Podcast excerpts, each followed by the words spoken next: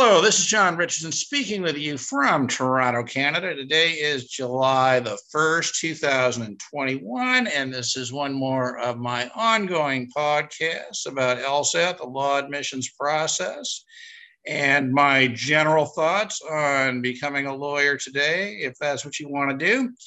And I'm very pleased and honored today to have as my guest Akiesha Anderson, who comes from Montgomery, Alabama, is a law school admissions consultant, meaning that she helps people achieve their goals of getting into law school and become a lawyer. And I think she's got some really great stuff. But also uh, is doing some incredibly interesting work, has put her law degree to some very important and good work, which I'm sure she will tell you all about. So, welcome. How are you today? Thank you. I'm excited to be here. I am good. How about yourself?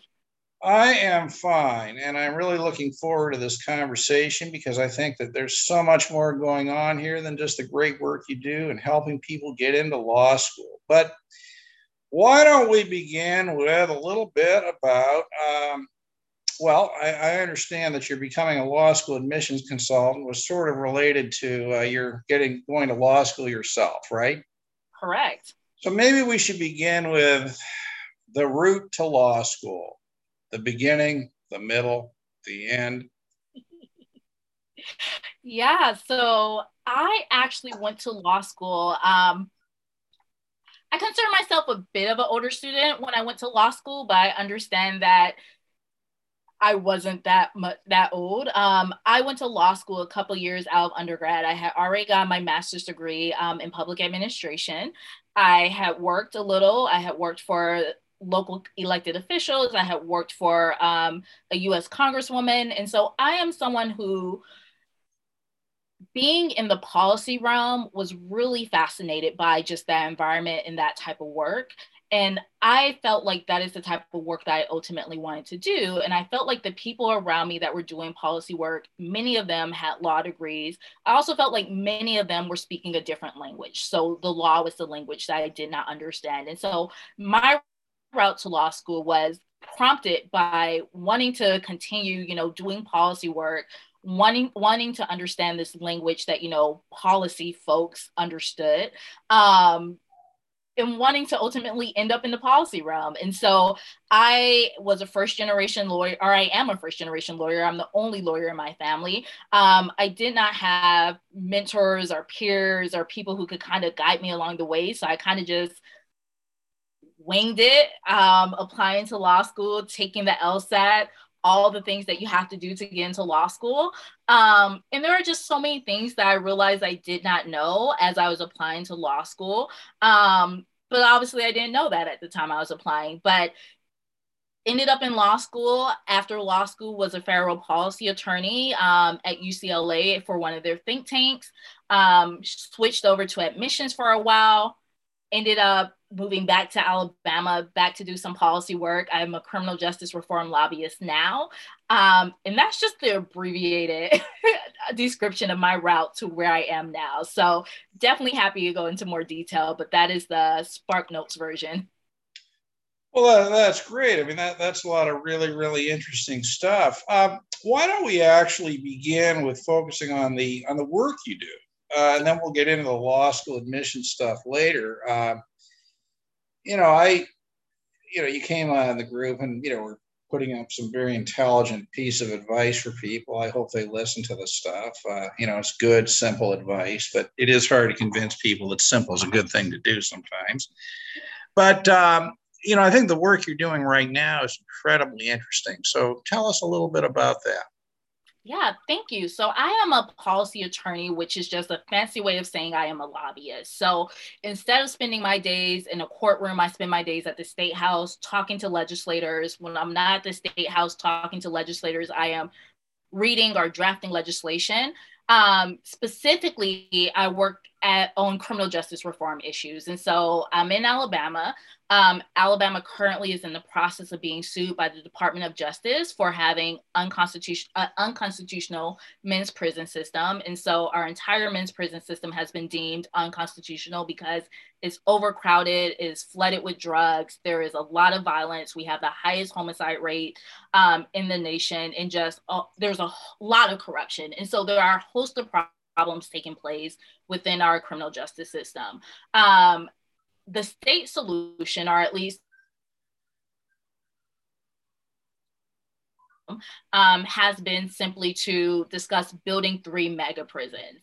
The position of my organization in the work that I do, the position that I have is that the solution to this problem, or at least part of the solution, is meaningful criminal justice reform um, that decreases the prison population and that helps keep people out of prison to even begin with. And so that is what I work on a, on a day-to-day basis, at least currently, um, trying to convince legislators, trying to convince, you know, stakeholders and state leaders um, to really think about and talk about meaningful criminal justice reform and things that will help people um, that are currently in prison get out of prison sooner, as well as that will help people not end up in prison. And so that is what my day-to-day, you know, life is currently.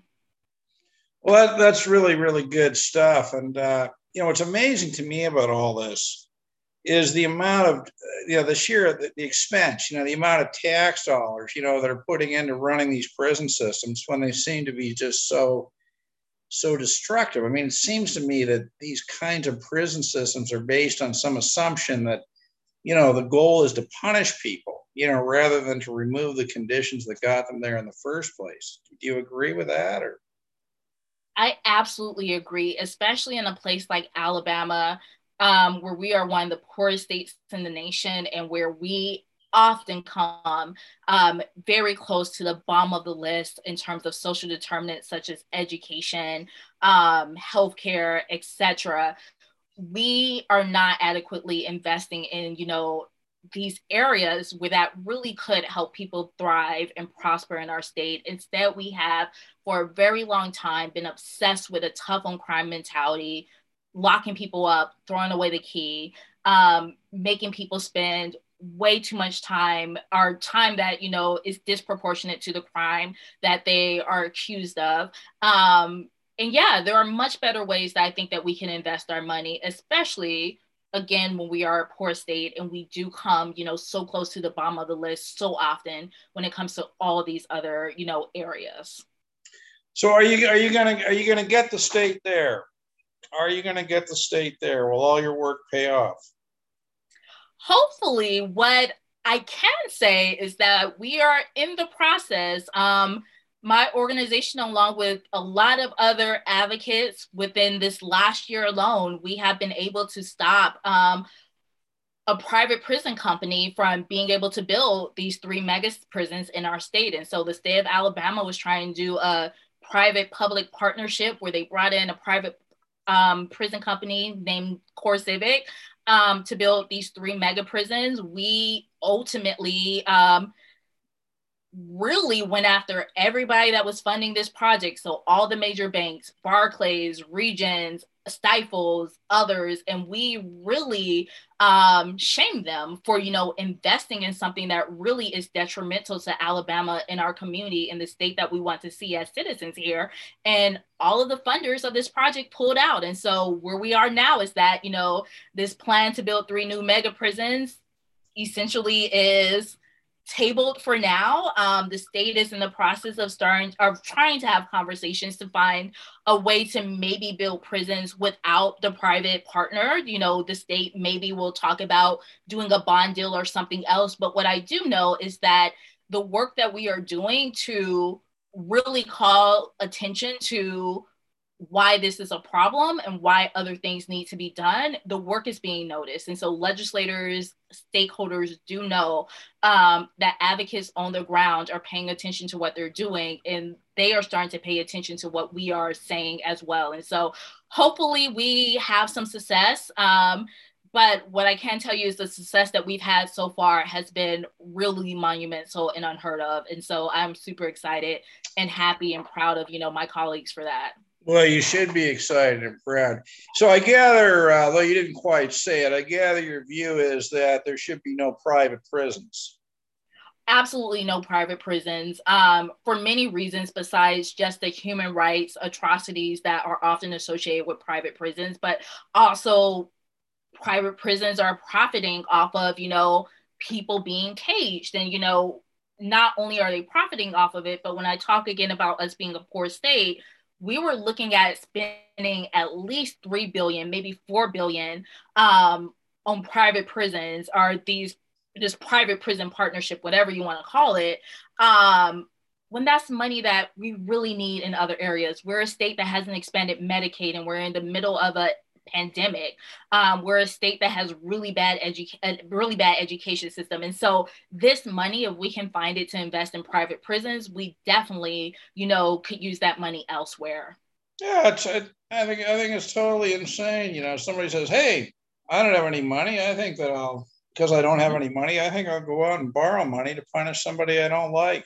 My God, I mean, who was it that said that? Uh, uh, carrying around that kind of anger is like uh, drinking poison or something. I mean, it's just, just it seems to me to be nuts. But let me ask you this: so you're, you know, you're doing great stuff, and I really admire what you're doing. Uh, generally, be your passion, but I also happen to share your views for what it's worth.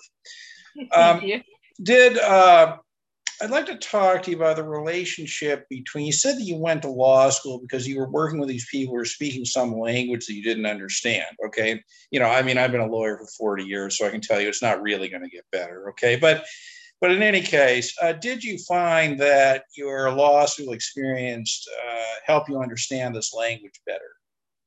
It definitely did. Um, in many ways. And so when I was in law school, I was able to get a certificate in government affairs, which definitely helped me understand legislative drafting, legislative, um, just everything related to the legislative um, process. Um, it also helped me understand things like criminal law.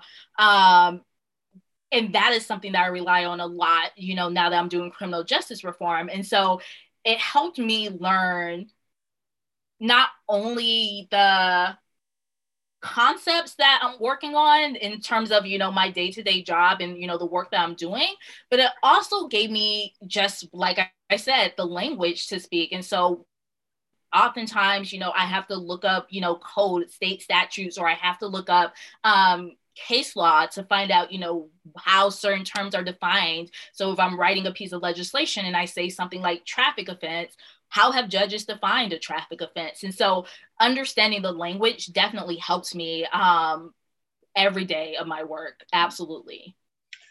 All right. So, so you started out uh, uh, after you after you went to law school. Your first job was what? I was working um, as a federal policy attorney at a think tank at UCLA Law. Okay. Now, yeah, what was the event or whatever that got you transitioning over to working in the law admissions office? Yeah, so at the time that I was at UCLA at their think tank, um, the think tank was called the Williams Institute. And so we worked specifically on LGBTQ rights. Um, when the Trump administration came in, um, their agenda was drastically different than the Obama administration. And so while there was a lot of progress in the realm of LGBTQ rights um, under the Obama administration, with the Trump administration, a lot of things were being rolled back. So a lot of things were being rescinded. A lot of um, the work that I was working on actually started to feel like I was going to a courtroom every day and just taking an L. I was losing. Um, and oftentimes when I was writing um, letters to the federal government, you know, our position on proposed rules that were coming out. I just felt like this is going nowhere. Someone is going to take this letter, ball it up, throw it away. Like this just does not matter um, to the people that I'm writing to because this our position is against you know the administration's position and so that was really disheartening um and doing that you know over time it really can get quite depressing. It was really disheartening. And I just needed something that was not so overwhelmingly sad, to be honest. And so at the time that I was at UCLA, um, there was a job opening in the admissions office. Somebody from my my law school actually emailed me said hey your admissions office is hiring i think you'd be great for this position um, i had a talk with them and it just happened to be very serendipitous it came at a time that i was really knowing that I needed to change my environment, but I did not know where I was going to go. And so it came at a really great time. And so I shifted to admissions. I applied for their job. I ended up getting the job. Um, I worked in admissions for a couple of years and it was wonderful. It was such a different day to day experience than my previous job. It was a job that I found a lot of excitement in. I got to have joy while I was doing the work. Um, I got to meet wonderful, inspiring, you know, future lawyers. And so, but that is ultimately what led me there, just being in a job that, you know, was really disheartening, you know, day in and day out. Well, certainly two years is uh, you know, I think long enough to learn almost everything about admissions, but not so long to get sort of jaundiced uh, by, by, the whole thing. So you were there for two years, and then you, I'm presuming you came back to Montgomery for this particular job that you're doing now?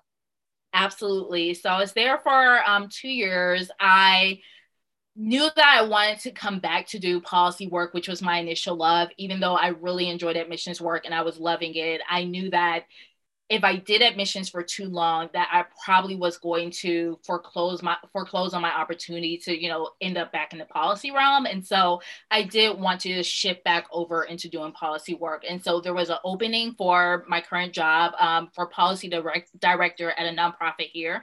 Um, I applied for the job. I ended up getting it, and I moved back here last February. So February 2020, just you know, a couple weeks before COVID. Um, took over all of our lives. So, yeah. Well, that's great. So you brought all this uh, this wealth of knowledge and experience from working in the admissions office, uh, and you've got all this inside you, and now you're sort of uh, using it to uh, help people put their best foot forward and getting into law school themselves.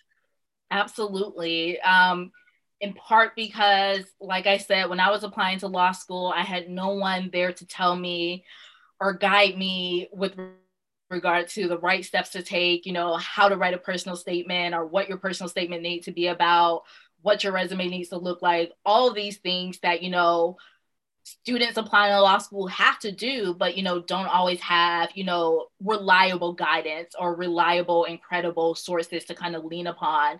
Um, to know how to do it right. Well, you've seen, um, I would guess, thousands of completed law school applications with all the stuff in them at this point in your life. Absolutely, yeah. Well, that's that's that's a pretty good number. I think that's enough to have some very definite and credible insights on this. So, do you think that, in general, law school applicants understand the importance of sort of you know looking at all these individual components of the application sort of understanding they need to operate relationally against each other? I don't always think that students know that. Um, i do think that for many applicants i think that their perception is that getting into law school is all about your numbers your lsat score and your gpa and that the other parts of your application are kind of just irrelevant if for lack of better terms just, just to make work project something they have yeah that you're just going through the motions that law schools don't really care about your personal statement or your letters of recommendation or anything else and that you know it really is all about the numbers and the truth is that is not the case and so it is sometimes or it was when I was working at admissions, it was really hard to see applications where students had really great numbers, but the rest of their package, you know, just wasn't as good um, because I felt like it was a missed opportunity. Like you could have really had a really great shot of, you know, getting a seat in this class early on. Um, if you had only, you know, put what looked like or seemingly put more effort and more energy into perfecting the other parts of your application. Yeah. Well, you know, I think that for a small group of people, probably the numbers will get them in for a small group. But, you know, that's a small percentage, obviously, of law school applications overall. So I mean, I think where you can bring real value to this stuff is with the people whose numbers are clearly good enough. Yep. Uh, but you know they're going to be looking at other stuff, and I do agree with you that people generally do a weak job on this. Partly because they don't understand the importance, partly because they have nobody around who can help them do it, uh, etc. But I do agree with you that it's a problem, and I think that you know you've you know in your relatively short time contributing to the LSAT, the LSAT study group, you know I thought you brought some very very unusually clear and helpful insights. So I, I do thank you for that. Um, but let's say that you know you were to put together it's possibly an unfair question because i'm just making it up but i'll try anyway. Um, let's say that uh, you know you were to invent three rules of applying to law school three important principles that people need to adhere to. What would they be? Or if you want to have four that's okay or five but what would they be in broad strokes rule number one would be to be intentional about who you get your letters of recommendation from. All right. Um, I think letters of recommendation really do play a heavy role for many applicants in terms of deciding whether or not they are admitted or waitlisted or denied. So really be intentional and thoughtful about who you get your letters of recommendation from. okay, from. now what advice would you give them on that? I mean, I think that's very, very good advice. Yeah. So Something How should they go I, about that? Something that I don't think that many applicants do, but I think that they could do and probably should do is interview the person who's going to write your letter recommendation for you. So oftentimes I think applicants kind of just ask a professor or ask a supervisor or whoever, you know, can you write a letter recommendation for me? And they just, you know, take their chances with whatever that person is going to write. I have definitely seen, you know, phenomenal letters of recommendation. I have definitely seen lukewarm letters of recommendation. And I have also seen letters of recommendation that were actually negative.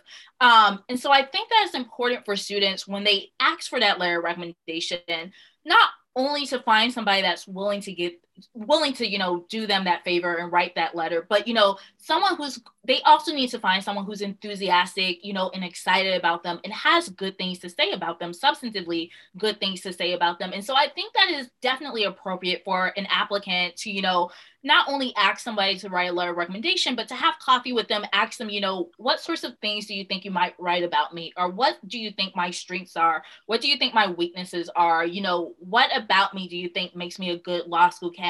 Because if you can get clear, good answers from someone, that's probably a good indication that they are going to write very similar things in your actual letter of recommendation um, if someone is hesitant to answer those questions or if somebody is unable run, to answer those run, questions, run. Yes, absolutely. Um, that probably is someone that you absolutely do not need to get a letter from. And so I definitely would advise students to have conversations with the recommenders beforehand to kind of get a sense of what they're going to write to determine whether or not that is the letter that you actually want to submit um, when you get it.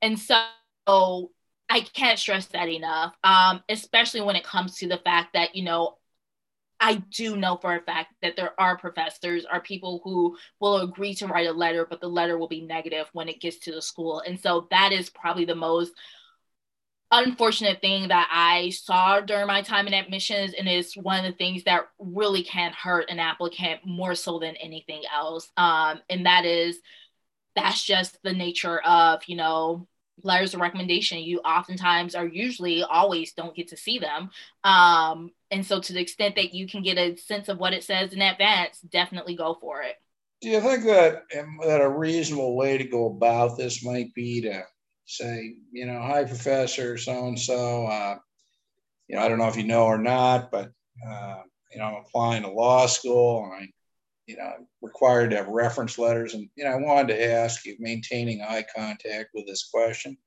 uh, do you feel that you could and would you be willing to write me a positive reference for law school? I think that might help?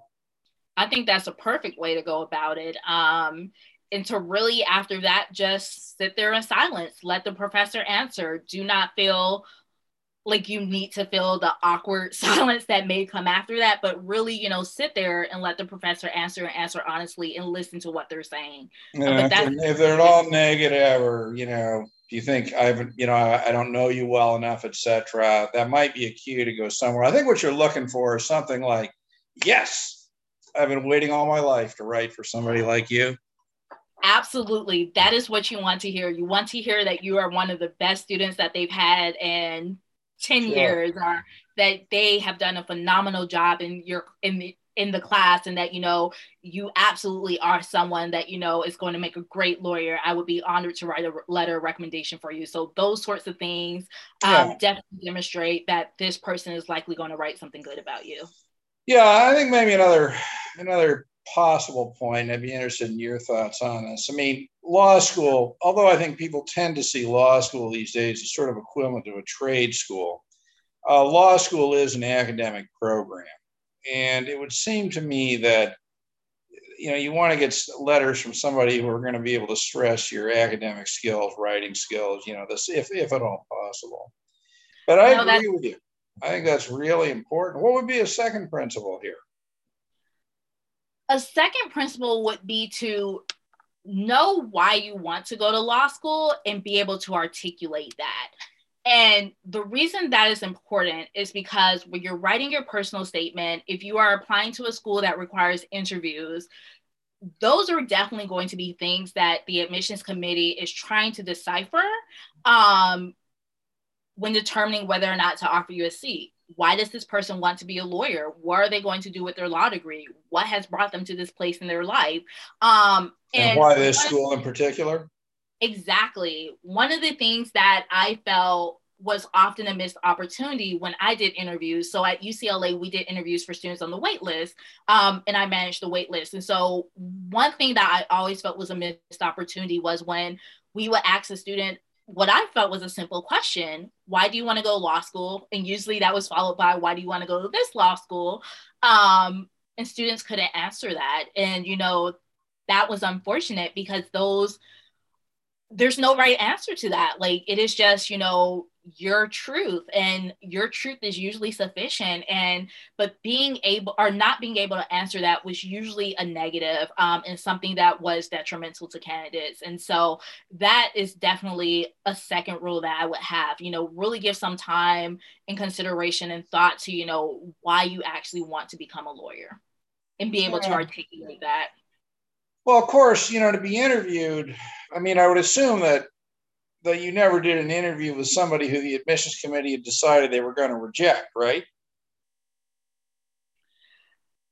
I mean, the only reason to interview would be to see if they could possibly be admitted to the law school, right? That is absolutely true. There were occasions where there was an interview and I don't want to discourage anyone, but there were occasions where there were interviews with someone who maybe had a red flag, but had really great numbers. So maybe that red flag is that a professor said something negative in your letter of recommendation, because like I said, that did happen. Um, and there was an interview where we want you or we want to consider you for a seat, but we have concerns. There are, you know, red flags, and we're trying to get a sense of whether or not you are going to do well in this environment or whether or not you may be a problem. But, you know, in general, what you're saying is correct. Usually, if there is an interview, that's because there is a seat available and you are somebody that, you know, is mm-hmm. being considered to fill that seat. Yes. So, I mean, these personal statements, right? It would seem to me that the goal is you know, I mean, it's not like a resume in prose to make you come to life as a living, breathing, interesting person. It's just so interesting that they have to admit you just to meet you and get to know you, right? Yes, yes, yes, yes. I mean, there's no doubt that a good personal statement can make a tremendous difference. There's no doubt about it. Absolutely. There's, yeah, that's absolutely the case. All right. So, references, personal statements. What else? The last one would be and I know every school or different schools have different, you know, cultures and different personalities, but the last one would be to be a well-rounded person that gets along well with others. So be someone who plays well in the sandbox. I think oftentimes students think that being a lawyer is all about being combative and being able to argue and being able to win arguments against others. But there's something to be said about this profession and how it values civility. Um, and the fact that law schools are also looking for people that you know have that characteristic of being able to be civil with others um, and being able to be, get along with their peers despite um, differences in perspective or differences in political beliefs etc and so i do think that many times I have seen, you know, letters of recommendation specifically where it felt like the recommender was trying to play up the fact that a student was, you know, someone who could challenge others and win or you know be undefeated when it came to arguments against others or arguments with others. And while it is true that lawyers, you know, in our profession, we argue and we take a position and we fight for it, um, and there is room to be a zealous advocate, there also is a lot of emphasis and value placed on civility. And so, to the extent that students know that going into law school, I think they will be well served, in part because their application will demonstrate that they are people that can kind of exhibit that sort of um, persona, but also their application package will demonstrate that they also, you know, can exhibit that persona. So I think that that is something that oftentimes is missed or misunderstood when it comes to um, the desire to be a lawyer. Yeah, you know, let me. I'm just going to throw in a thought I just had here uh, on the on this whole issue. But of course, I didn't know this when I was going to law school. You know, um, probably not too long after I got out. But I think that one of the single, if not the single most important skill here is the ability to listen. Because even if you see yourself as a big time arguer, you still have to understand what it is you're arguing about, right? Exactly. And, you know, a lot of these issues are, are, are complicated. And, and I, you know, I, on a personal level, I think I would define effective a lawyer, good lawyers as being lawyers who are effective, you know, in trying to achieve certain results and not necessarily loud, loud argumentation. In fact, I don't think it generally works uh, at all. I agree. I think that more often than not, um, lawyers are having conversations with each other and with judges. And so, yes, being able to listen, being able to respond to what the other person said, and, you know, being more persuasive, those are all things that really matter. And it's not about being the loudest or the most aggressive person in the room. It truly isn't.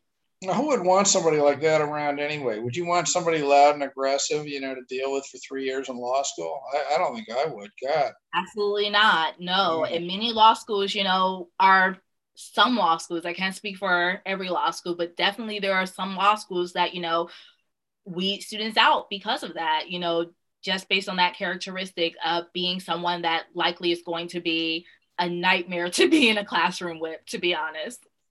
Well, you know, I think this is actually, you know, an extremely important point that, uh, you know, I think that it would help law school applicants generally to realize that uh, you know, the law schools pay attention to who they admit.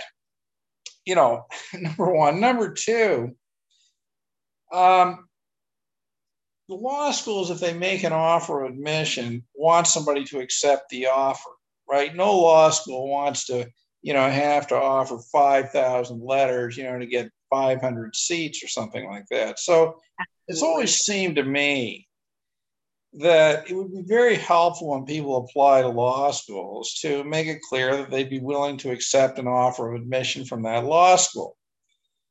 Um, you know, I think, I mean, having, you know, I mean, years ago, I was on the admissions committee where I went to law school. So I was kind of, you know, seeing this, seeing this from both sides. But I do know that at least some law schools, and I suspect all, have very clear stats on how many letters, offers of admission they need to send out to fill their class.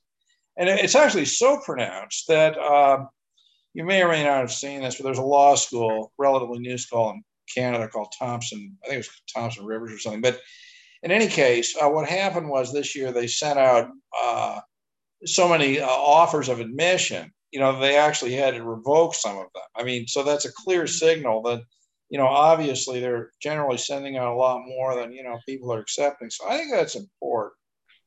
But so we look at these, you know, I asked you for three three principles, okay, and that's great. So you've given three principles. There's probably more, but however many principles there are, one of the things that is, I think, coming through in this discussion is how important it is to understand that a law school application is more than the sum of the parts, right? That each of the individual components you know the personal statement the references you know why do you want you know all this they all it all has to kind of dance together you know to Correct. create this you know this very attractive package and you know my experience with this is that that's something that people really don't get i mean they think that somehow so when you select your people writing references you know I mean, I, I always advise people to do a draft personal statement and give it to the potential recommender because, you know, they can see then how, you know, to help this stuff integrate better. Does that make sense to you? It does make sense. And I also not only like the idea of a student giving a recommender their draft personal statement, but I like the idea of a student having a sense of what their complete package looks like. So if you've written your personal statement, if you've written your diversity statement, if you've written your resume, understanding what story you already are putting before an admissions office and understanding what the gaps are and what you would like a recommender to fill in for you. So I think that students really do themselves a disservice if they don't think about the fact that a recommender can also work in parts of your story that you can't fit in anywhere else or that you can't find space for. And so absolutely. Yeah, I think that's exactly really, right. Yeah. They are yeah. a great resource to use. Yeah, I, I think that you'd probably agree with us. I mean, you know, my sort of experience with this is that you know, if you look at this pool of law school applicants, and this is an oversimplification, but I do specialize in simple mindedness in my life, uh, you know, it would be that there's those who are probably going to get into most places, you know, because of the numbers, but there's not that many, right? Mm-hmm. And then you got the ones who are never going to get in. Uh, usually not because of the numbers, but because, you know, of a complete lack of attention to the types of things we're talking about, right? Yeah. And then you've got most of the people, right? Is the sea, you know, they're in this ocean of, you know, if they just pay more attention to what they're doing, they start early enough, okay? You know, they'd be reasonable and rational about about this whole thing. They probably can get themselves into law school. You know, that's that's my general sense of this. Absolutely. I think that's correct. Yes. And so, so now you have, in addition to you know your important work uh, of the criminal justice system, so you're you're now you've got this sideline going on where you're leveraging your knowledge of the admissions process to give people what you did not have yourself. Correct. Yes. So, how about telling us a little bit about? I mean, I saw your site briefly and liked what I saw, but maybe you can break it down a little more. How, how do you help people? What are you doing? Yeah, so I run a business um, called Anderson Admissions Academy. And essentially, what I do is I offer a range of services to applicants, so pre law students. Um, you can break my services down into two buckets. So one is one-on-one Q&A sessions and the other one is document review. And so with the one-on-one Q&A sessions, essentially what that is, that is an opportunity for a student to chat with someone who you know understands the admissions process intimately and you know can answer their questions. And so oftentimes students have you know really small questions that are not small to them but you know questions that you know could easily be answered by someone who understands this realm um, but they don't know who to talk to or who to get the questions answered by questions answered by and so i am someone to use as a resource to get questions answered so whether that is you know what schools should I apply to based on my numbers? Or, you know, what should I write my personal statement about? Or if my GPA, you know, is low because XYZ happened in my life, how do I explain that to a school um, in my addenda? So, you know, all these questions that students may have, I am willing to answer about the admissions process. Um, with the document review bucket of services, I am willing to look at your documents, where that is your personal statement, your resume, um, your diversity statement, um, addenda, and I will critique what you have put together. I will actually read through, you know, what you have compiled. I will give you suggested edits, feedback about, you know, whether or not you are on the right track, whether or not, you know, you may want to delete some things altogether and focus on something else in your personal statement, whether or not, you know, your addenda is written in a way that is um atypical so you know maybe you wrote your addenda in a way that isn't necessarily the way that I think a school wants to receive your addenda. Um, and so I will review your documents and I will just give you an assessment um, from my perspective as a former admissions officer of whether or not you're on the right track, what you may or may not want to change, um, etc. Well, you know, I think that's that's a tremendously uh, valuable thing, and I'm wondering, just kind of listening to you talk about this. Um, you know, I'm having all these memory flashbacks from this conversation with you. But one of the thoughts that I often had with people was that they don't actually see themselves the way other people see them. And I think that, uh, you know, what a good admissions consultant can do is help an applicant see themselves in a somewhat different light, right? Yes. Uh, you know, often, you know, there, there's there's a number of people in the world who you know, really don't appreciate themselves as much as they should.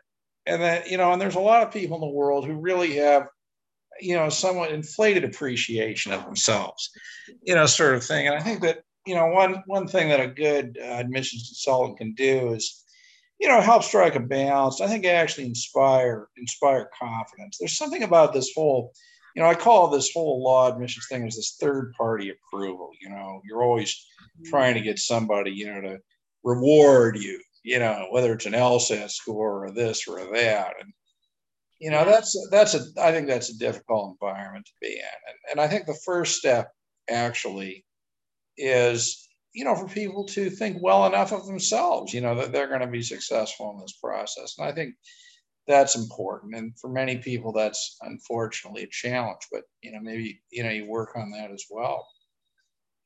Yeah, um, I think Oh, go ahead. no, no, yeah, please.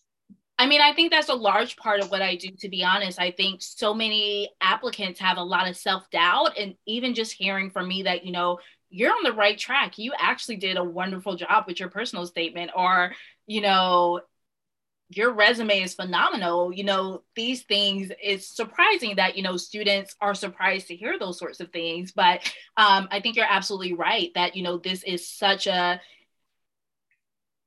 anxiety um, ridden process that you know so many students are just overwhelmed by it and just feel so lost when you know truth be told they are actually doing really good are on the right yeah, they feel, and I think they feel battered and worn down as if you know there's one way to do this stuff. And you know I, you know and, and people are in stress I've noticed this in so many different aspects of life uh, and experienced it.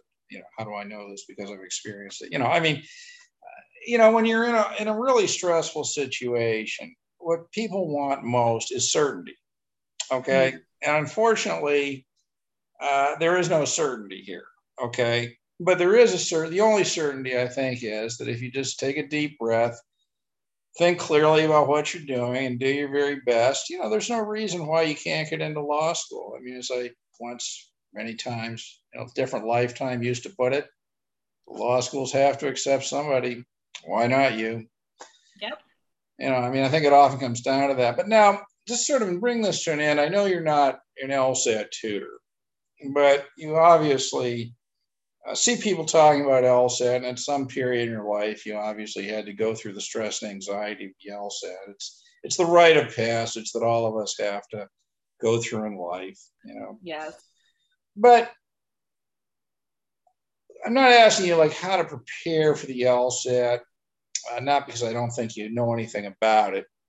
I, I, suspect you do, but I'd like to ask you a more important question, I think anyway, which is could you give them some advice on how to think about the LSAT preparation process and the role that the LSAT plays in law school, law admissions, I'm sorry?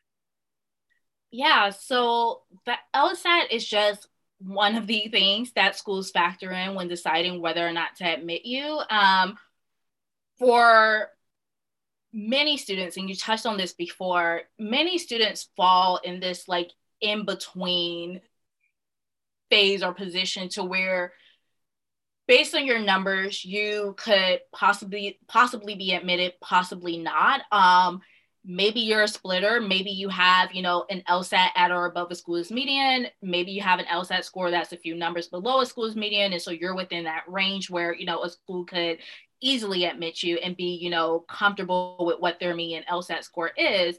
Um but it is just one of the factors. And I think that so often students think that they need to get a 180 in order to get into a law school or, you know, get a good scholarship package. Like you have to have this perfect score or you have to keep taking the LSAT until you get, you know, that score. Um, when the truth is there's usually a range of scores that you could get and, you know, be a competitive applicant for law school. And so every law school, you know, has a median number, they have a 25th percentile number, but they also have a number that usually is, you know, last cycle, the lowest LSAT score that we accepted are, you know, the student with the lowest L- are the lowest LSAT score that got into the school was XYZ. And so students definitely, you know, do put themselves in a good position if they have a median LSAT score, but they also can put themselves in a good position without a median LSAT score and having a lot of other great factors, where that's a great GPA and great, you know, re- letters of recommendation and um, personal statements, etc. But I think that there is a lot of emphasis on the LSAT score um, when students are preparing to apply to law school. And not to say that your LSAT score is irrelevant because it's not, but you do not have to have a perfect score. You do not always have to have a school's median LSAT score. Well, um, there are other things that schools are looking at in addition to the LSAT score. Oh, go ahead. Well, uh, I mean, does it seem reasonable to you that at least the way people should think about LSAT initially is to score high enough so they're not rejected because of their LSAT score? Would that seem a good starting point? I think that's a good starting point. I think it's good to know what your minimum LSAT score should be. Um, and there are ways to kind of decipher what you know is a good score to kind of aim for. Um, and then also what your ideal LSAT score should be, but it should not be just one number. There should be a range, and you're trying to get a score somewhere in between that range. Yeah. Well, at a minimum, you know, what you're making incredibly clear here, and I thank you for this, because uh, this is just so important, is that the LSAT is one part of a number of aspects of the your law school admissions file, which, if I can put it this way, should be seen as the marketing of you, marketing yourself, academic marketing, you know, to uh, get into get into law school. And I presumably you would suggest to people they apply to a range of law schools as well, right? Absolutely, absolutely. I think that students do themselves a disservice not only when they don't apply to a range of law schools, but when they don't apply to multiple law schools. So I definitely recommend that students consider applying to at least eight law schools.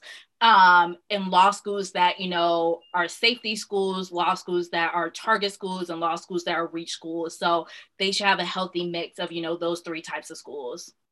Oh my God, this is so practical invaluable. It may be too simple for the average mind. I don't know. I mean, you know, one thing about the law school admissions process is that people are, would much rather listen to the complex uh, than the simple. That's for sure. And uh, most of success in life, I think, starts from a few simple principles. And I think you've done a fantastic job in uh, sharing some of those principles with us today. Um, how do people get a hold of you? Yeah, so you can find me. The easiest way to find me is on Instagram. I answer my DMs. So on Instagram, my handle is ask ask Akiesha a k i e s h a. And my Instagram page links to my website, but my website is www.andersonadmissions.com. Um, but you can find me via Instagram, which has a link to my website, and my website has information about my email address. And so IG, Instagram is the easiest way to find me, to be honest. Well, that's fantastic. So by day, you're uh, you're helping the Alabama prison system, and by night, you're helping people getting into law school. I, I hope you have some time to do good things for yourself as well. Yes, I do. Thankfully, thank you so much for that. All right, that's great. Well, listen, thank you so much. I really appreciate this. This has been a, a very interesting conversation, and I've got to say that I admire you and I think you're a great person and thank you for your contributions to the uh, group. Thank you so much, John. I appreciate it. And thank you for having me tonight.